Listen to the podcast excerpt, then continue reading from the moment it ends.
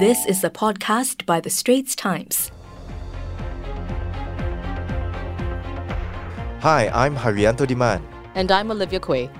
Welcome to the Straits Times' Big Story podcast, where we analyze key issues with our journalists and guest experts.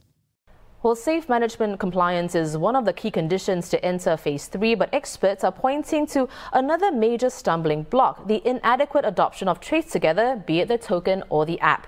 And so they say it's not likely that phase three will happen by the end of the year.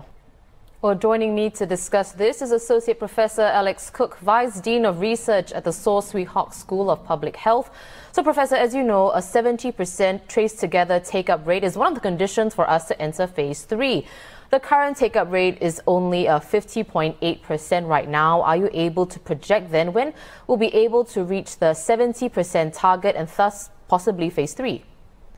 If we go back in time to around June, the take-up rate was around about a third. So that means that over the last six months, um, we've only really been able to increase uptake by about 15%. So naively extrapolating that forward suggests that it would take about another six months, or middle of next year, before we finally hit the 70% participation rate.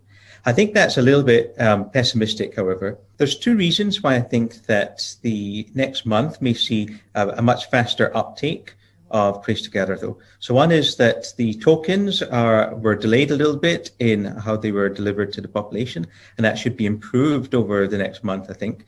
And the second is that many venues will start to require Trace Together to be installed on the phone or to have the token um, if you want to go into the mall or the restaurant, for example. So that will give people a strong motivation for having Trace Together, and I'm hopeful that we'll get up to 70% soon. Well, it's not just about trace together that is a key requirement for us to enter phase three. It's about, of course, you know, safe, manage, safe management compliance. But we're seeing cases of, you know, safe management breaches, like what happened at a Footlocker and Gemma Steakhouse.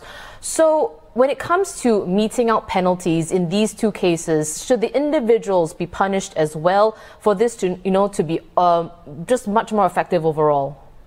Yes, I think it depends um, on the exact conditions of the case.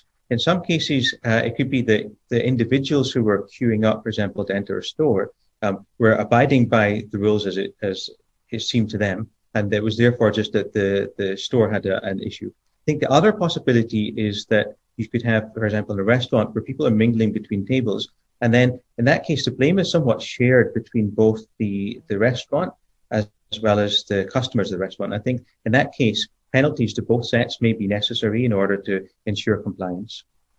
Right. Uh, can we go back to the take up rate of Trace Together? Um, I guess we all know it's kind of a slow progress. So, does that indicate anything about people's readiness when it comes to getting vaccinated when the time comes? No, I think I think they're quite different. Um, so the the hesitancy around about Trace Together has been quite you know technical things like the fear that it will drain the batteries, they'll slow down the phone, or the fear of being um, under surveillance from the government. Whereas I think that um, the, the likely barriers to vaccination are likely going to be more things like fear of getting a, a jab um, or, or, worries about potential side effects. Um, and so I think that the, the, the fraction of people who are worried about vaccination may be quite a bit less than those who are worried about Trace Together. So, on the topic of vaccinations, perhaps it's wise to revisit this again, but how much of Singapore's population needs to be vaccinated in order to achieve herd immunity, Professor? So, this depends a lot on what the effectiveness of the vaccines are that finally reach our market. Um, the trials which uh, had results out over the last month have been really very promising, showing a vaccine efficacy of around about 90%. Um, now, vaccine efficacy is not the same as the actual effect when it's rolled out en masse in the population not everyone will end up being compliant to taking multiple doses, for example.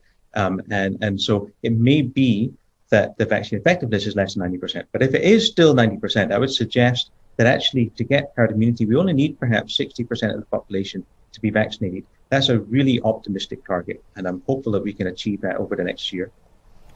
Okay, well, thank you so much for taking the time today, Professor. I've been speaking to Associate Professor Alex Cook, Vice Dean of Research at the Swee Hock School of Public Health at NUS.